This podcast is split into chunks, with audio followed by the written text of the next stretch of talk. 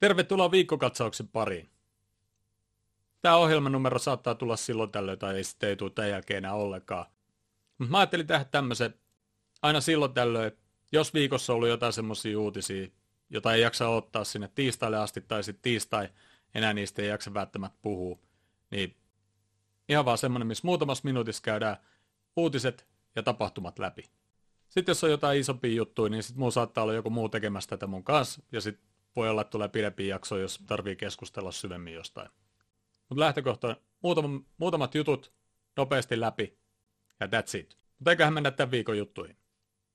Valioliiga-sivuilla voi käydä äänestämässä Alisonin huikeat torjutaan Newcastlea vastaan kuukauden torjunnaksi, samoin Jyrki Kloppii kuukauden manageriksi ja Moussa Lahi kuukauden pelaajaksi. Joten menkää premierleague.com ja käykää äänestämässä meidän jätkät voittoon.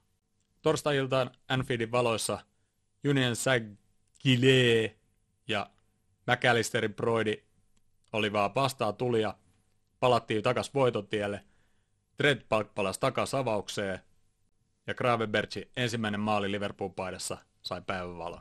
Mutta tästä lisää tiistai-jaksossa. Sitten Liverpool valitti Jonesin punaisesta, valitettavasti se hylättiin. Se valitus, ja Jones missaa tulevan Brighton-pelin ja maajoukkuetauon jälkeen pelattavat Everton ja Nottingham-pelit. Sitten valioliigan riippumaton paneeli, joka käy keskenäisiä tapahtumia otteluista, totesi, että Jotan toinen rike ei ollut kortin arvoinen. No, valitettavasti tälle ei ole mitään merkitystä, se ei kummonnut Jota korttia pois, joten Jota missaa Brighton pelin anyway. Niin mikä merkitys tämä paneeli sitten on, jos nämä käy vaan näitä tilanteita läpi ja sitten toteaa, ei, ei olisi pitänyt tulla, ja sitten niin sille ei voida kumoa sitten yhtään mitään. Niin, tai antaa sitten vaikka esimerkiksi, mitä ollaan puhuttu, jälkikäteen punaisia esimerkiksi. Tai ihan vaikka keltaisia korttejakin voisi jakaa jälkikäteen mun mielestä. Kaiken maailman filmaamisia ja tommosia, niin jälkikäteen vaan kortteja. Tai kommentoi alle, mitä mieltä sä oot.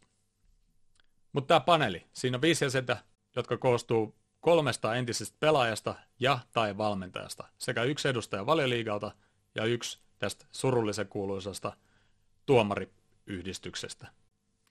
Mutta joo, tuomiot ei ole lopullisia, vaan se antaa tämmöisen avoimen arvion isoimmista tilanteista, mitä otteluissa on tapahtunut. Tuolla olisi kiva olla hommissa. Voisit vaan jälkikäteen, mitä otteluissa on tapahtunut ja toteat, nää, ei olisi pitänyt antaa korttia, mutta ei tällä ole mitään painoarvoa. Ihan kiva duuni.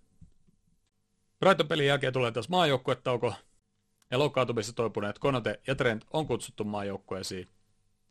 Sitten taas Cody Kakpo ei ole maajoukkueessa loukkaantumisen takia, ja Kloppi toivoo, että Kaapo olisi kuntoutunut maajoukkuetauon jälkeen. Mutta katsotaan, se näkee sitten. Sitten meikäläisen tämmönen ajatusnurkkaus. Kommentoikaa tuonne alle, mitä te olette. Joku ratkaisu tuohon variin. Se pitää saada parantua. Systeemi toimii, ne jotka sitä käyttää, ei toimi. Yksi juttu, Dumarit ei saisi vihätää Eurooppaa ulkopuolella 48 tuntia ennen niiden peliä Englannissa. Esimerkiksi yksi näistä tuomareista, jotka nyt oli Tottenham pelissä, niin oli ollut jossain Dubaissa tai jossain Katarissa vihätää ennen tota peliä. Voiko sillä olla vaikutus? Varmasti. Niin ihan hyvä juttu, tommonen olisi.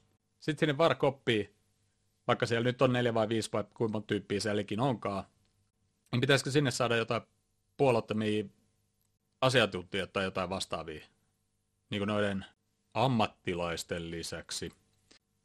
Että jos noihin oikeasti saisi niin kuin enemmän järkeä tai jotain. Mä voisin mennä sinne. Tietysti puolipelissä mä en olisi välttämättä ihan puolueeton. Enkä ehkä manukapeleissä. Mä voisin mennä katsoa jotain Volves Brighton peliä. No, anyway, olisiko hyvä juttu? Sitten tämä pitäisi olla jo selkeät ja aina samat komennot. Tai mitä siellä keskustellaan. Etenkin siinä vaiheessa, kun joku ratkaisu tulee tai kysytään jotain. Kysymys, vastaus. Sitten se kuittaa, vastasit näin, ja sitten varkoppi vahvistaa, kyllä, juuri näin. Ja sitten niinku selkeä, siis käytetään tiettyjä sanoja, sanamuotoja, että siis, että kaikki käyttää sitä samaa. Onside, offside voi mennä vähän sekaisin joskus. Etenkin tuolla Tottenham pelissä, kun seitsemän jätkää puhuu päällekkäin. ei kukaan tiennyt, mitä, mitä siellä, niinku, oliko se offside, onside, maali, mikä se oli. Ja tulos oli tämä. Mutta joku, joku protokollasysteemi tuohon on tultavat. Ja tässä se sitten vasta pitäisikin olla. Semiautomaattinen VAR. Se, mikä on ollut käytössä jo jonkin aikaa, Englanti sitä ei halunnut ottaa jostain syystä. Miksi? Onko tämä ikinä pettänyt näissä paitsiotilanteissa? Kommentoikaa alle. Ei tämä ainakaan huonompi voi olla kuin nämä tunarit, jotka tuo Varkopis nyt on. Sitten tämä on ihan mun oma juttu. Managerin haasto. Isoissa tuomioissa, niin kuin maalit, rankkarit, punaiset kortit. Jengillä olisi joku tietty aika katsoa videopätkät. Ne saa ne tosi nopeasti sinne penkille ja niiden aitioiden joka puolelle.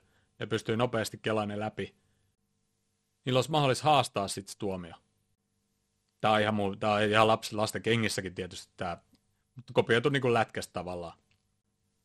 Mutta vaikka siellä olisikin annettu pilkku tai punainen kortti tai hyväksytty maali, niin siinä vasta sitä aikaa onkin sitten katsoa niitä. Ja sitten manageri voisi haastaa se. Hei, dumari, tsiikas toi tilanne. Eihän toi noin mene. Ja sitten voisi käydä sen varkopin läpi, tai se dumari voisi käydä siinä ruudulla tai jotain. Tavallaan ehkä sitten se varkoppi ei päättäisi niin paljon, vaan se edes niinku joukkueille se päätös siitä, onko heitä kohdeltu väärin vai ei. En tiedä. Kommentoikaa alas. Kertokaa. Mutta oli tässä. Tiistaina ollaan taas livenä YouTube-puolella. Illalla tulee sitten Spotify-jakso. Ja oikein hyvää viikonloppua. Come on you Reds.